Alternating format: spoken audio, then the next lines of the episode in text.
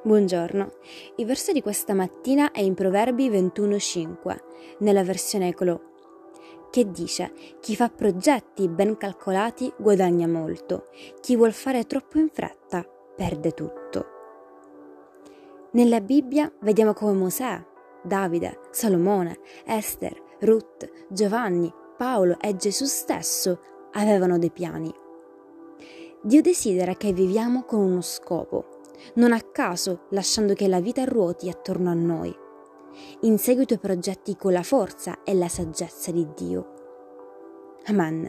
Che Dio benedica la tua giornata.